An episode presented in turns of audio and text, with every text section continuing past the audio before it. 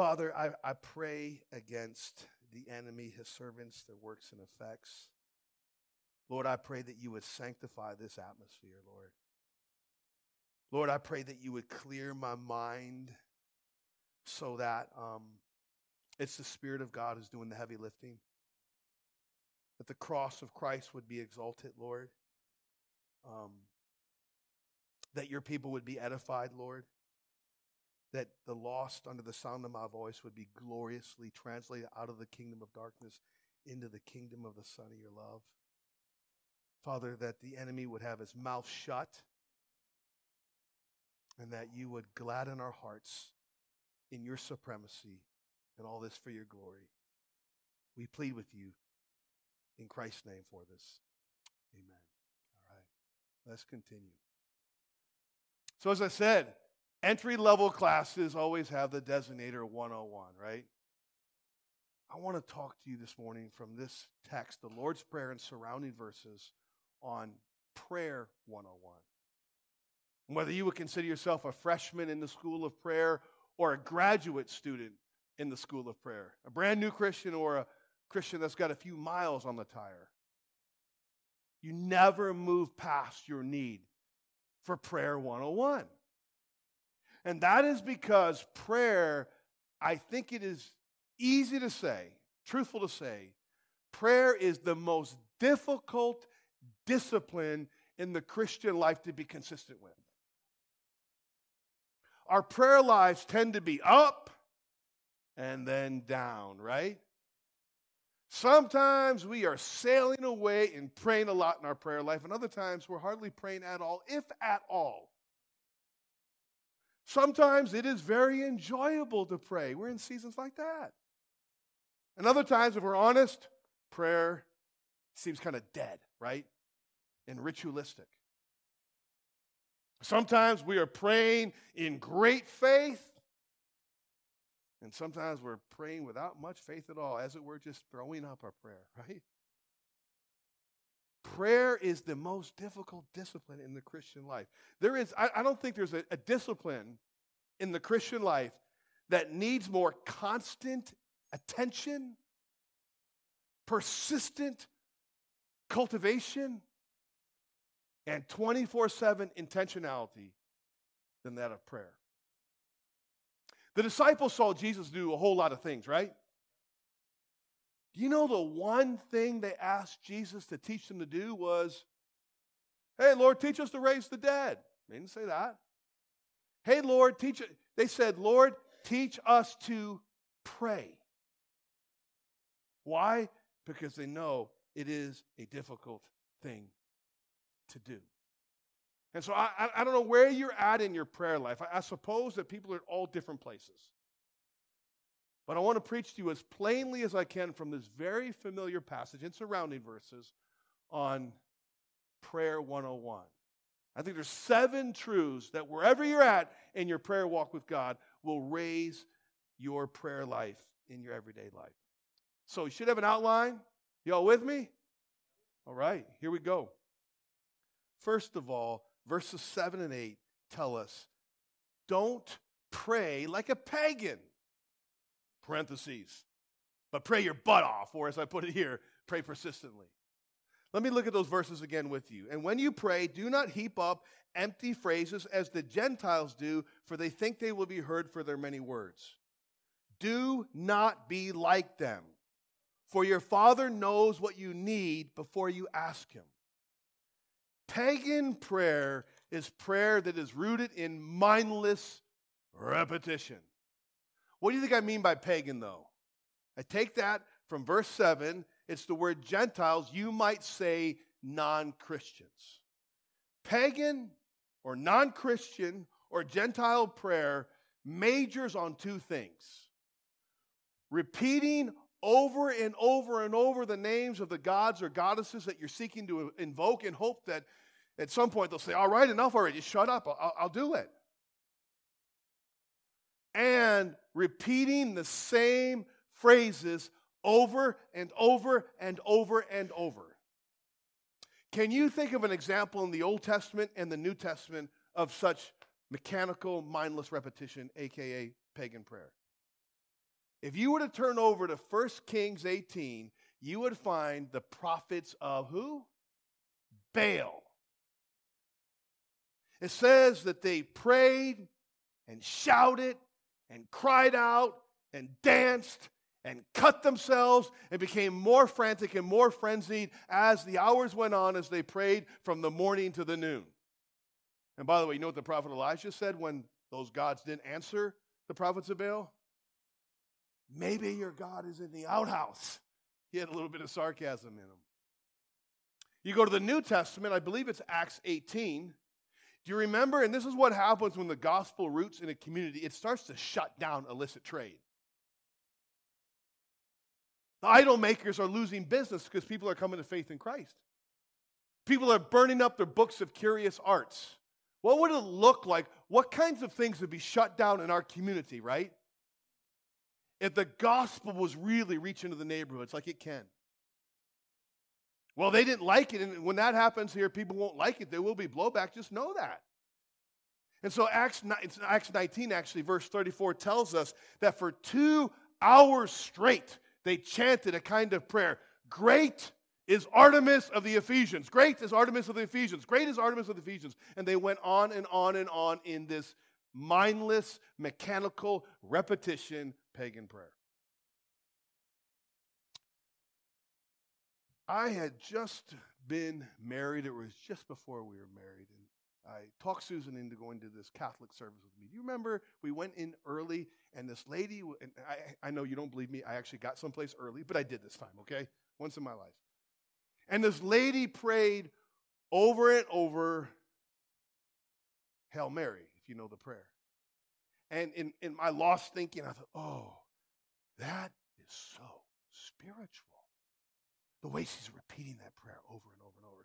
And I don't know I can't remember what you said, babe, but like that's just weird or creepy or all the above. And I would say that as I look back, it's like Muslims preach the same prayer five times a day facing the same direction. It's pagan prayer. I remember when I coached down at uh and the Bontraggers were down there too. We first moved here, first few years. Our kids played some football down at McCabe Field, not that far from here. And at the end of practice, the head coach of one of the teams would have everybody chant the Lord's Prayer very, very quickly, like mindlessly, right? Christians are not immune from pagan type prayer. Remember the, uh, well, I'm dating myself here, but several years ago, there was this fad, uh, the prayer of Jabez. You ever seen one of those t shirts? My parents went to Vegas and all I got was this t shirt. I once saw a t shirt that said, I prayed the prayer of Jabez, and all I got was this t shirt, okay? It was kind of funny to me. Laugh with me, please, okay? But they were using that prayer mechanically, formulaically, that would somehow invoke God to do something. I remember reading a, a Babylon Bee article. It was pretty funny. Uh, man sets Guinness Book of World Records for the number of Father gods he fits into a prayer. He's able to say 97 Father gods in a 42 second prayer. Boom, that's it is. Christians are not immune from this kind of thing at all. But at the root of pagan prayer is the idea that we can somehow get to God by our own efforts, whether it's through our zeal or our persistence or just impressing God with our prayers, some form of manipulation. But if you were here for our very first Wednesday prayer meeting of the year, the third Wednesday of January, we talked about how prayer is the blood bought privilege of every believer, right? We don't get to God, the blood of Jesus Christ gets us to God, right? Hebrews 4, because we have a high priest, Jesus, the Son of God, who's passed into the heavens for us, let us therefore come boldly to the throne of grace that we might obtain mercy and find grace to help in time of need. It's the blood of Jesus Christ that does that. But I added the second part to point one. While God is totally against mindless, mechanical repetition that is trying to somehow manipulate him, God is all for pleading from a believing and expectant heart. Hebrews 11:1 1 says, "Without faith it is impossible to please God. For he that draws near to God must believe A that he exists and B that he's a rewarder of those that diligently seek him." And I don't want us to miss this point. Do you know in the garden, Jesus prayed the same thing over and over and over? Matthew 26. Do you know that Jesus sometimes prayed all night? Luke chapter 6.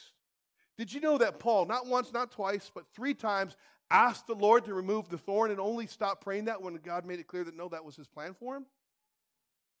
Do you know that some 26 times in Psalm 136 a prayer, you have this refrain the steadfast love of the Lord continues forever. Do you know that Anna worshiped the Lord day and night in the temple, praying and fasting? Luke chapter 2. You know that according to Matthew chapter 7, Jesus said, not only ask and seek and knock, but keep on asking, keep on seeking, keep on knocking. Pastor Cleet will be preaching from that text in two weeks. Did you know that Jesus told the story of a nag of a woman who wouldn't shut up, who just kept on asking an unjust judge to respond in justice, and he finally does just to, to shut her up? And he told that story, according to Luke chapter 18, verse 1, so that people would not lose heart but continue praying. So let's read this in context. Don't pray like a pagan, but still pray how? persistently.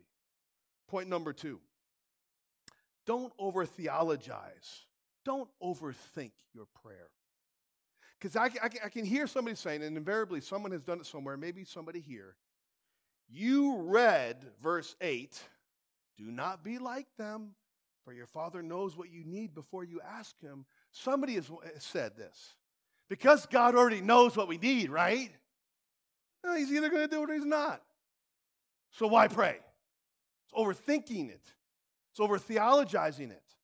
People do it all the time. If the Bible teaches the doctrine of unconditional election, and it does, right? Then why would I pray for someone to get saved? If the Bible teaches that God is the one who is absolutely sovereign over everything, he declares the end from the beginning, Isaiah said, and from ancient times things are not yet done saying, My counsel will stand and I will accomplish all my good pleasure.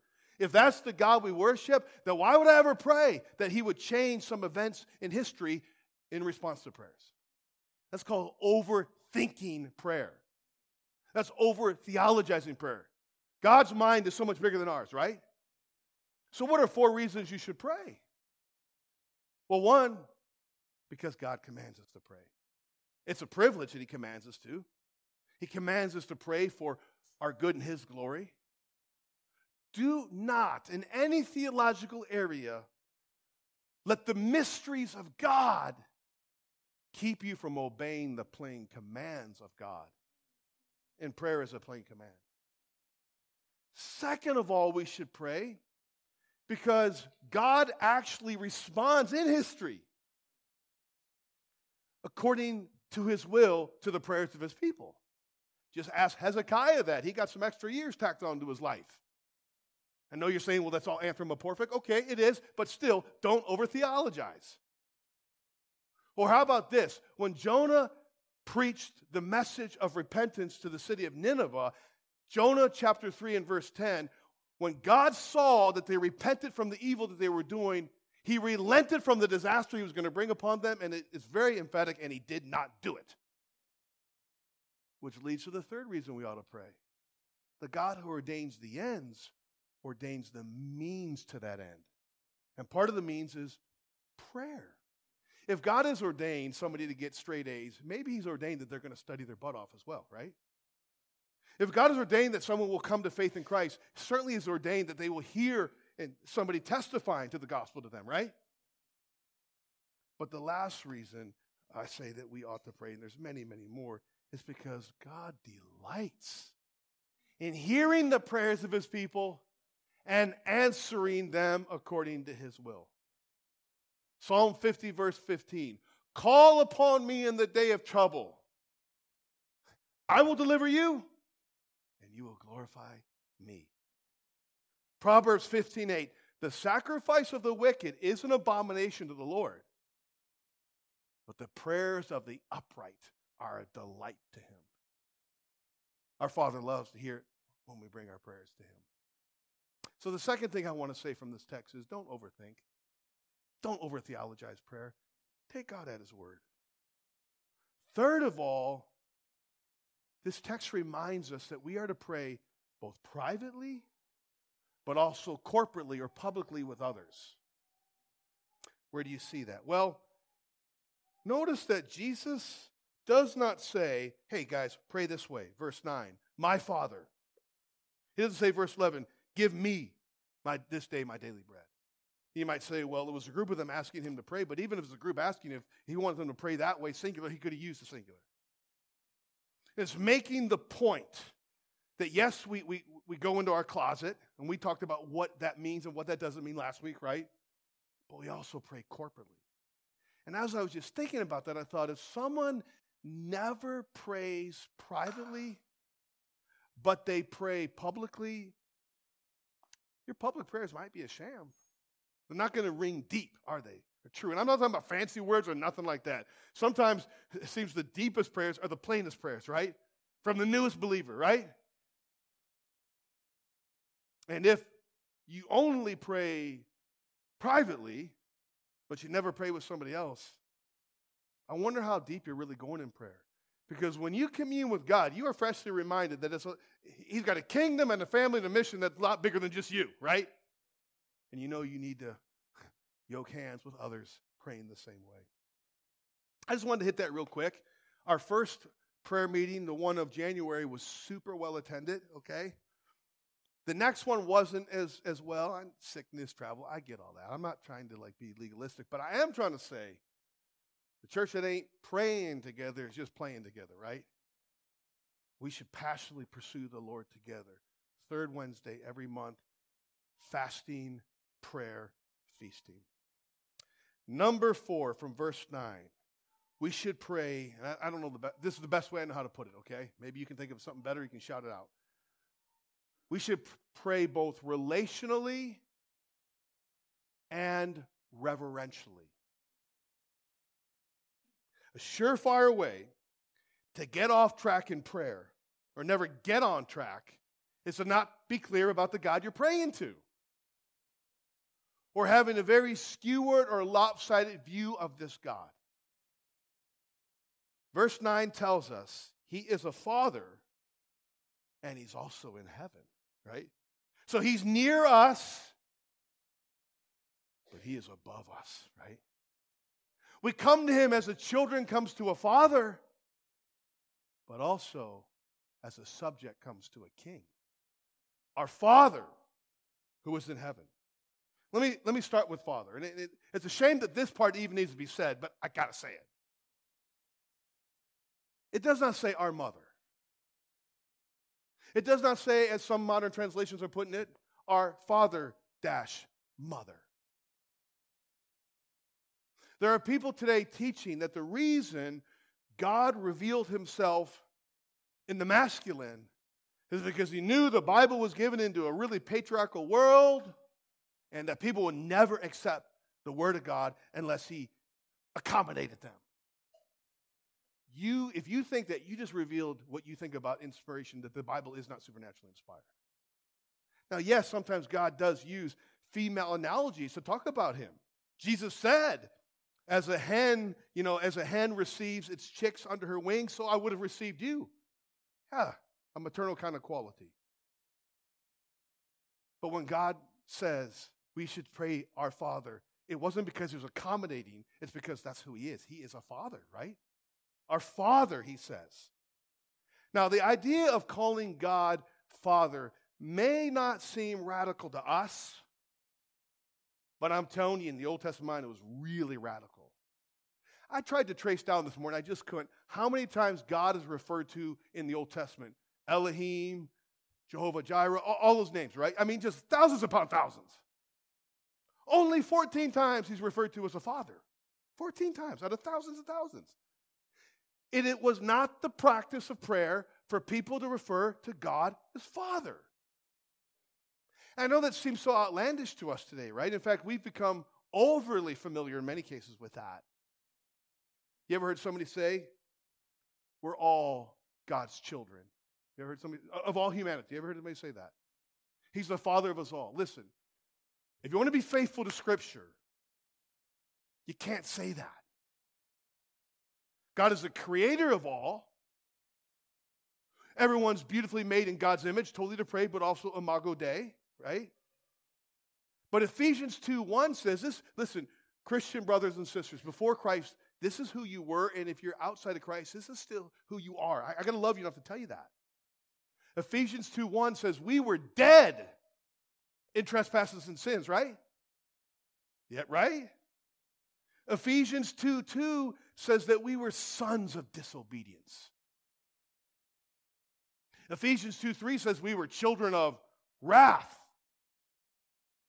And Romans 5:10 says we were enemies of God. But this God who must deal with sin, as we learned about in Sunday school afresh,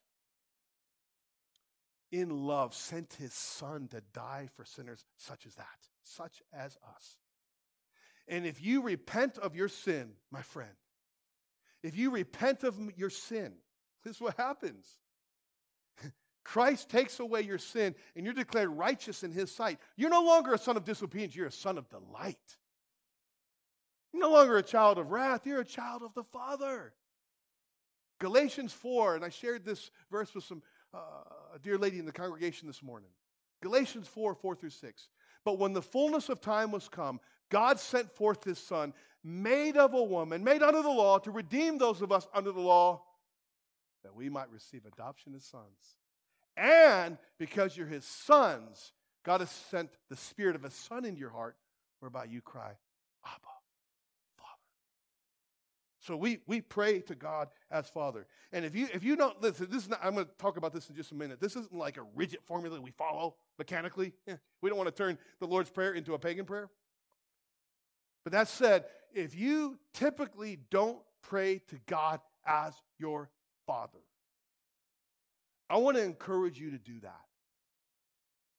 To meditate on the fact that I am a child, I'm a son, I'm a daughter of the living God. He's my Father. You say, Well, I had a terrible father. You might have. Tragically, in a fallen world, many have. But even if you had a good father, we're nothing but chump change compared to the father, right? whoever you are. And so I just want to say, you pray to God as your Father, our Father. Really, I don't know who, who this is for, but I think it, it might even revolutionize your prayer life as you think of a child coming to a father. Now, he says, Who art in heaven, the old version, who is in heaven, also in heaven. The fact that he is a father is no license to be flippant with him. You know that, right? No license to be flippant. Psalm 115, verse 3 Our God is in the heavens and he does it all that he pleases. Isaiah 66, 1, the Lord looks down, he says, Heaven is my throne and the earth is my footstool. Just because we come to him in a filial relationship doesn't mean we come to him in a flippant relationship. Now, there may have been, and I say may with quotation marks, I'm not so sure, but there may have been times when Christians so emphasized the lordship of God to the exclusion of the love of God. But if we're living in one of those two polar opposites, we're living in a time when people really just talk about the love of God without the lordship of God. So they're not even really understanding right the love of God. Church in Ann Arbor, when I dropped Claire off at the University of Michigan, there's a church that says no fire and brimstone. It's got a certain flag with it, as you can imagine. I wonder if they've ever read Hebrews 12 29. For our God is a consuming fire. How about that? And I just felt pressed to, to move into that a little bit more this morning. I, I, I pulled a few quotes last minute I want to share with you. This one's from the Bible Project. They do little videos that summarize books of the Bible. This one's on Leviticus. He writes Here's the takeaway from Leviticus God is dangerous. He's not a warm, fuzzy feeling or just a or a gentle, doting grandfather in the sky. He's a dangerous, all powerful, and consuming spiritual being and drawing too close to him without the proper precautions in place can have devastating consequences. Ask Nadab and Abihu. Despite that, God wants to live among his people and he wants us to draw near to him. And here's a quote from a guy writing on the famous line from Chronicles of Narnia. I promised myself I would never quote from the Chronicles of Narnia because his pastors do all the time, but, but I am right now, okay? One line about Aslan. He is not safe, but he is good. You guys know that line, right? This is what he wrote. Growing up, my mental image of Jesus was usually the paintings that I saw hanging on the wall of so many churches I would visit or attend. I'm guessing most of you know the pictures I'm talking about. I jokingly would refer to them as Surfer Jesus, the Caucasian, that's white, long haired man with a neatly trimmed beard looking with longing off in the distance. This Jesus was safe. He really wasn't all that threatening. I mean, we knew theologically that Jesus was strong, but we didn't talk about that very much. My mental picture of Jesus was that he was weak, even as I might not say that verbally. Lewis, however, in this description of Aslan, turns that idea on its head. He pictures for us a royal king, a ruler that is capable of anything, but one who always leads us in a good way. The idea of a good but not safe Jesus can be hard for us, particularly in the American church, to follow. That's a good quote. People talk about he gets us. But that doesn't mean anything until we get him for who he really is. And I don't want to leave it to a Madison Avenue advertising company to give me a full picture of Jesus. Now, I seize any opportunity to preach the gospel, including that campaign. But let's just keep it real, okay? We prayed. I'm gonna come. This is gonna Jesus. This is so important to Jesus. I'm just gonna stop here and get to the fourth point, fifth point. Got a little more space for your fifth and sixth points because this is kind of the heavy lifting of this message. Fourth of all, pray God-centered prayers. Pray God-centered prayers.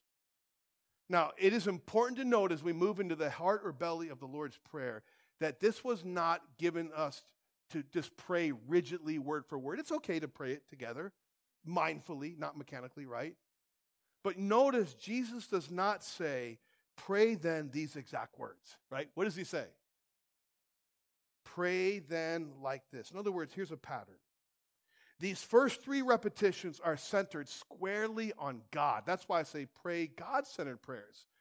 First, as we'll see, on his name. Second, as we will see, on his kingdom.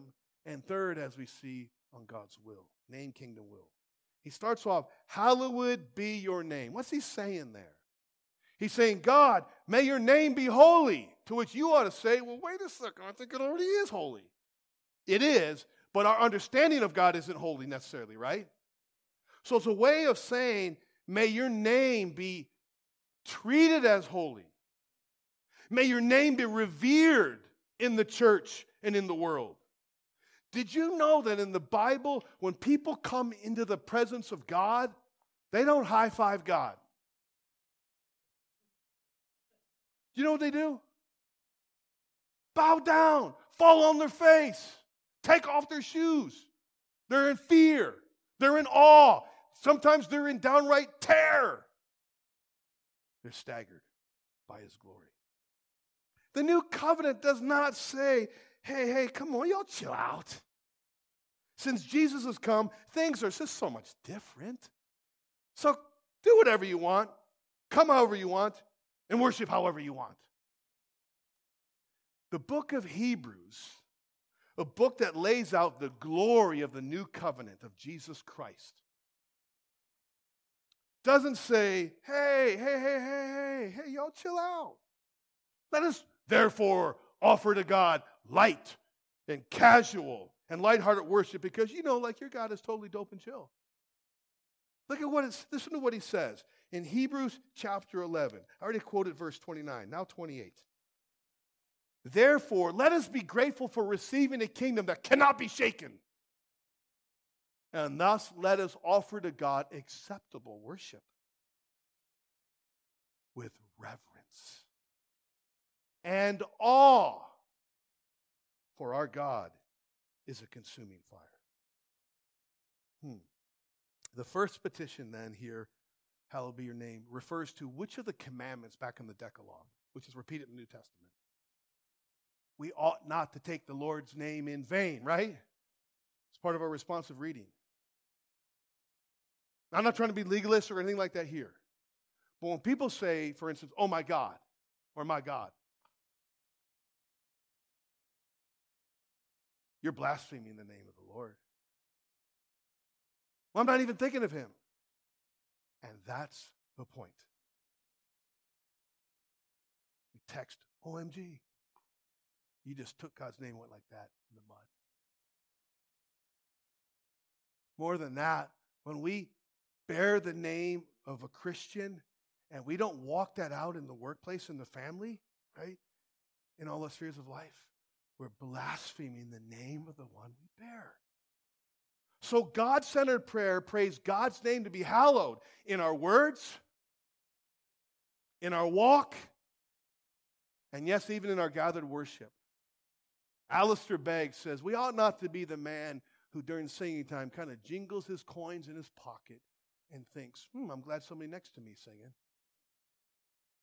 He says that's a form of blasphemy. And we ought to have a holy jealousy for God's name. That when it is trifled and trampled upon and twisted in, in, in, in the secular place, that we rise up and there's a, there's a holy angst there. That we just don't say, oh, I'm not going to say anything, but no, you say God can defend himself, of course, but he also tends, tells us to bear his name in righteousness, right? Read through Isaiah how many times he says, I will do this for the sake of my glory. I will do this for the sake of my name. So when his name is not being glorified wherever, it hurts us. Hallowed be your name. And then he says we need to pray, Your kingdom come. This prayer recognizes the supremacy of God's kingdom over every other kingdom. You think of the, um, of the great kingdoms of antiquity past Babylon and Assyria. They're nothing but footnotes in long forgotten books, in old libraries that haven't been pulled off the shelf in 72 years, and they were the kingdoms of the day. James Montgomery Boice said this Hitler's Third Reich ended in utter disgrace. The British Empire no longer rules the waves, and America, as a contemporary superpower, trembles on the brink of moral collapse. You see, earthly kingdoms, they rise and they fall. Not God's kingdom, not God's kingdom, not God's kingdom. It's doing nothing but rising. It's rising. So when we pray, Your kingdom come, we pray, first of all, to the people of God, that the kingdom of God would raise in my life, that I would bear more kingdom fruit. Lord, help me to bear more fruit. And then we pray evangelistically that his kingdom would surge forth. That a lot of people, maybe somebody here this morning, you would get Colossians 118. 118, that you would be translated from the domain of darkness into the kingdom of the Son of his love. We pray for that. We prayed our last midweek gathering, Lord, give me a burden for the lost like I've never had. And give me a boldness to, to, to say something about it. And you, I'm not going to mention names because he wasn't doing it for notoriety. He did the humility bit. There was, a, there was a man who wept before us that he, he was worried more at times about social capital than the spiritual state of those around him. Isn't that us sometimes? So we pray, Your kingdom come and you use me. And then we also pray and praying, Your kingdom come, we pray for the return of Jesus Christ. The same Bible that said he came a first time and he did says he's coming back again.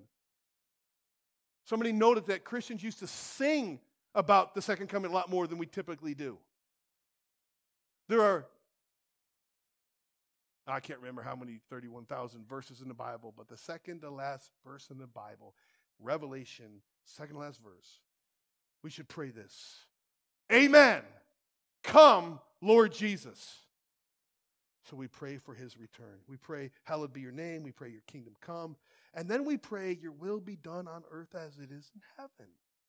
Now, you notice some overlap with these requests. That's why I say it's a pattern, not a rigid formula. But going back to what I said, don't overthink this one. Don't over theologize. Well, are we talking about his will of decree, whatever comes to pass? Are we talking about his revealed will? L- listen. I love the way John MacArthur cuts through all of this. He says, quote, God is sovereign, but he's not independently deterministic. Looking at God's sovereignty in a fatalistic way, thinking, what will be, will be, absolutely destroys faithful prayer and faithful obedience of every sort. This is not a high view of God's sovereignty, but a destructive and unbiblical view. Listen, is it God's will for marriages to break up? It's not. It happens, right?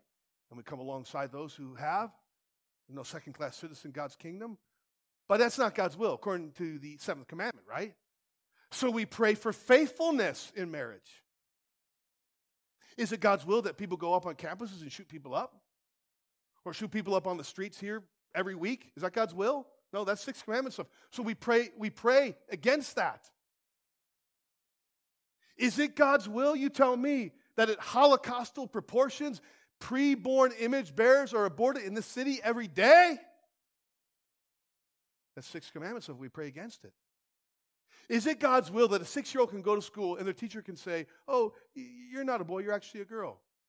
Or vice versa, or at any age. No, we pray against that madness. Genesis 127.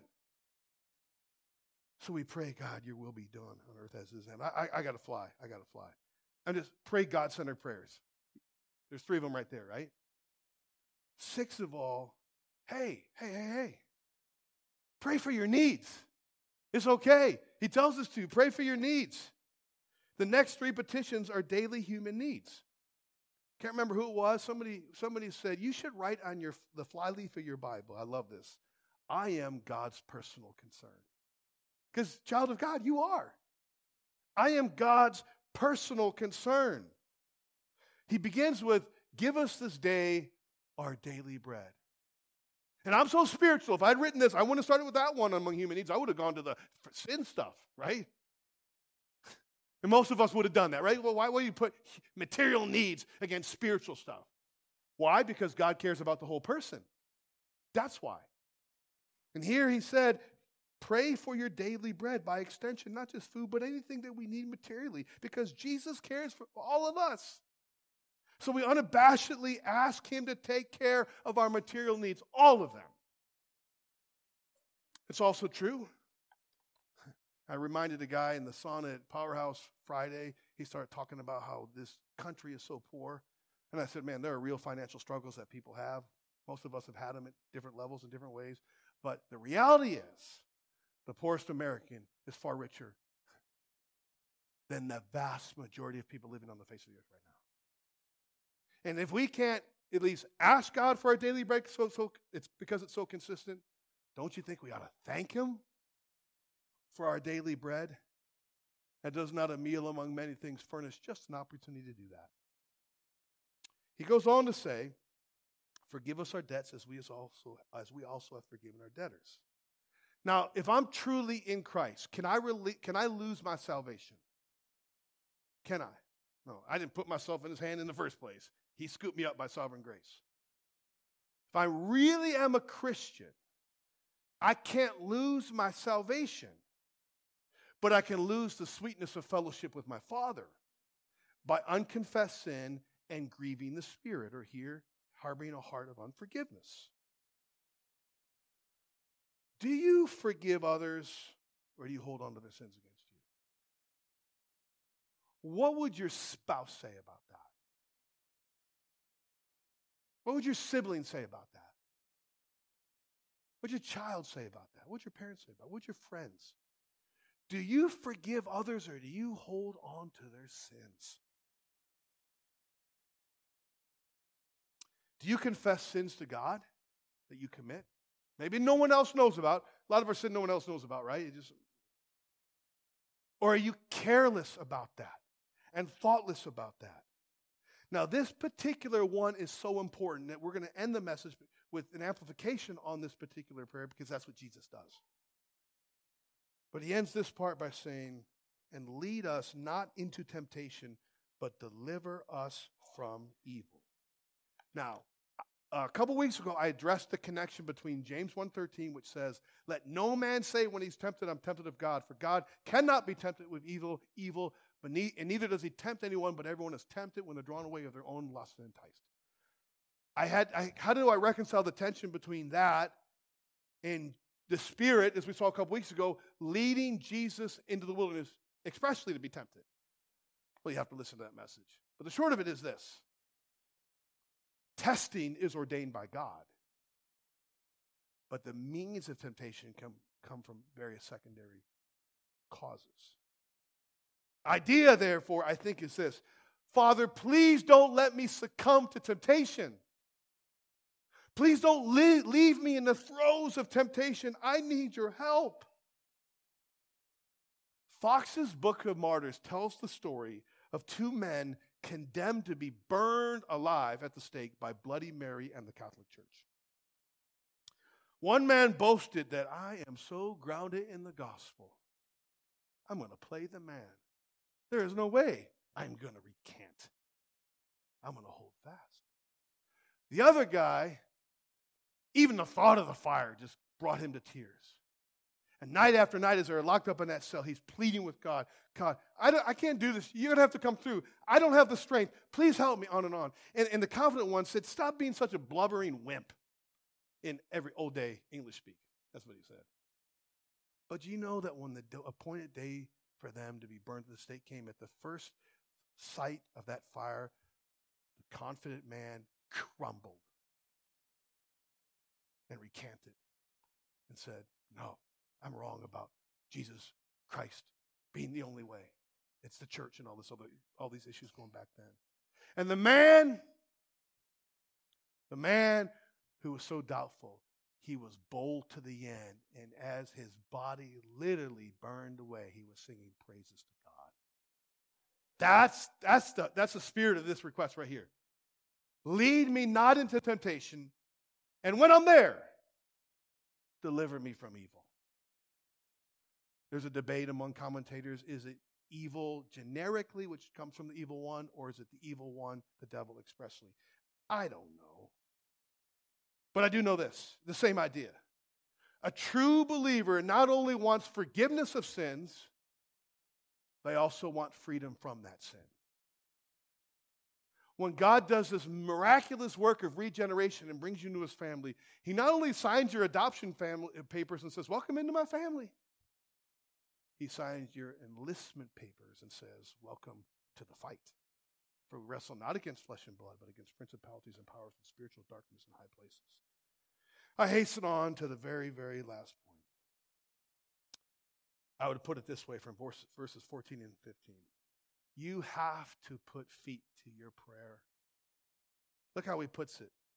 Last night we were going through the text in preparation for today, and our discussion really landed on verses 14 and 15 because, as I said, uh, we're talking about this as a family. This is the only one of the petitions that he actually expands on and amplifies. It's so important. He says, For if you forgive others their trespasses, your heavenly Father will also forgive you.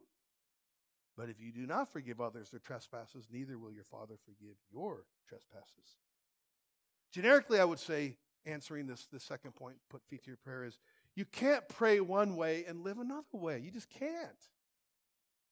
For example, you can't pray, give us this day our daily bread, and not do anything. Just sit on your hands. Lazy. The Proverbs talks a lot about laziness, right?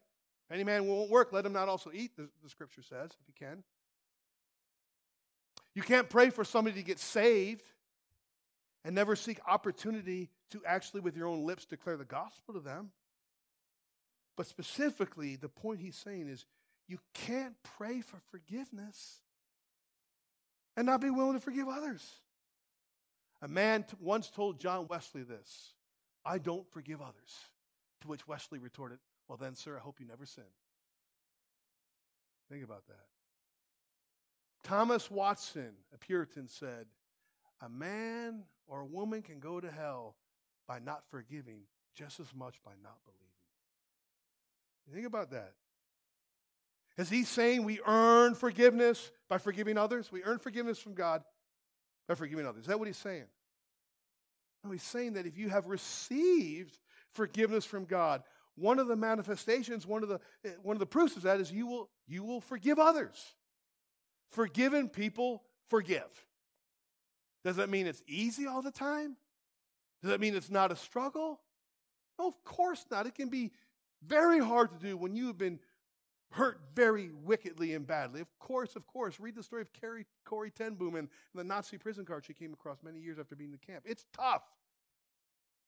But when you see the enormity of your sin that was placed on Jesus Christ and the wrath of God that poured out of him for that sin, you're like, I, I need to bend this vertical forgiveness horizontally to others. Maybe as I close here, there is one prayer that somebody here needs to pray that you have never prayed before. If the music team would come, that would be awesome. And the prayer would go like this. It's from Luke 18 13. Lord, be merciful to me, a sinner. And in the Greek, it's not uh, it's actually, there's there's a definite article there, it's the. Because when God, the Holy Spirit, really works in a man or woman's heart, they stop playing the comparison game. For all you know, you're the worst sinner out there because as, as much as your heart is deceitful above all things, to the degree that the Spirit has let you see your heart, you understand you are the sinner. He says, God, be merciful to me, the sinner. And this is what Jesus said. Jesus said, This man, well, you read the text, the idea, he walked away forgiven. And the reason Jesus can forgive sinners is because he bore your sin on the cross. If you are one who will come to him, you can know that he bore your sin on the cross. And he was buried and he rose again. I don't know who you are. I don't know who you are, but what are you waiting for, man? What are you waiting for, woman? What are you waiting for? It's appointed man wants to die, and after this, the judgment.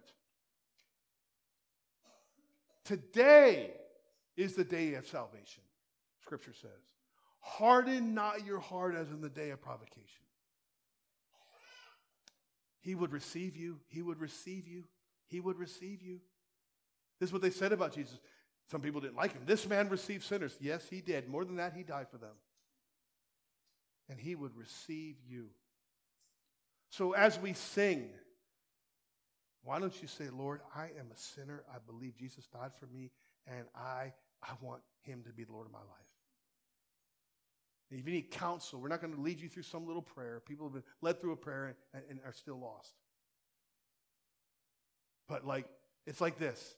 If you're on a roof and you start falling, what do you instinctively do? You grab onto something. I've been there. Grab onto a gutter and pull the gutter halfway down. And if you all of a sudden see that you're lost, it's because God's kindness of showing you what you really are, and you want to reach out, that's God's grace. So hold, reach out to Jesus. Whoever shall call upon the name of the Lord shall be saved. Now, you have maybe recited this prayer before. Not a bad thing to do, a very good thing to do. It ends with the words often, but thine is the power. How's it go? Kingdom. The kingdom and the glory forever and ever. Well, that's actually a scribal edition. It's not in the best and earliest manuscripts. However, it really is a great ending for two reasons. Number one, it's from 1 Chronicles 29. Pastor Cleet's going to close us with a benediction after one song. He's going to read that which is often added on to this verse. And second of all, it's a reminder that the ultimate purpose of our prayer is the glory of God. So, what would it look like for us as a church family to say, I'm really going to stew, I'm really going to marinate, I'm really going to meditate on these, these seven truths about prayer? because I want my prayer to grow. If your prayer grew and your prayer grew and your prayer grew individually and then coming together corporately, can you imagine what kind of idol trades would be shut down in the streets? This is the word of the Lord. Father, please take this to expand and extend your kingdom in our hearts, to save anyone here who right now their heart's pounded, they know they need to turn to you. Would they do so? And God, that we would make even a much bigger difference in these streets. We ask in Jesus' name.